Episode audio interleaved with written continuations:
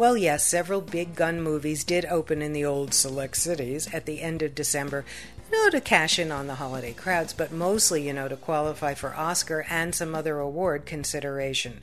Leonardo DiCaprio's The Revenant, well, that's one of those, because if this growling epic isn't begging to be a contender, I don't know what is.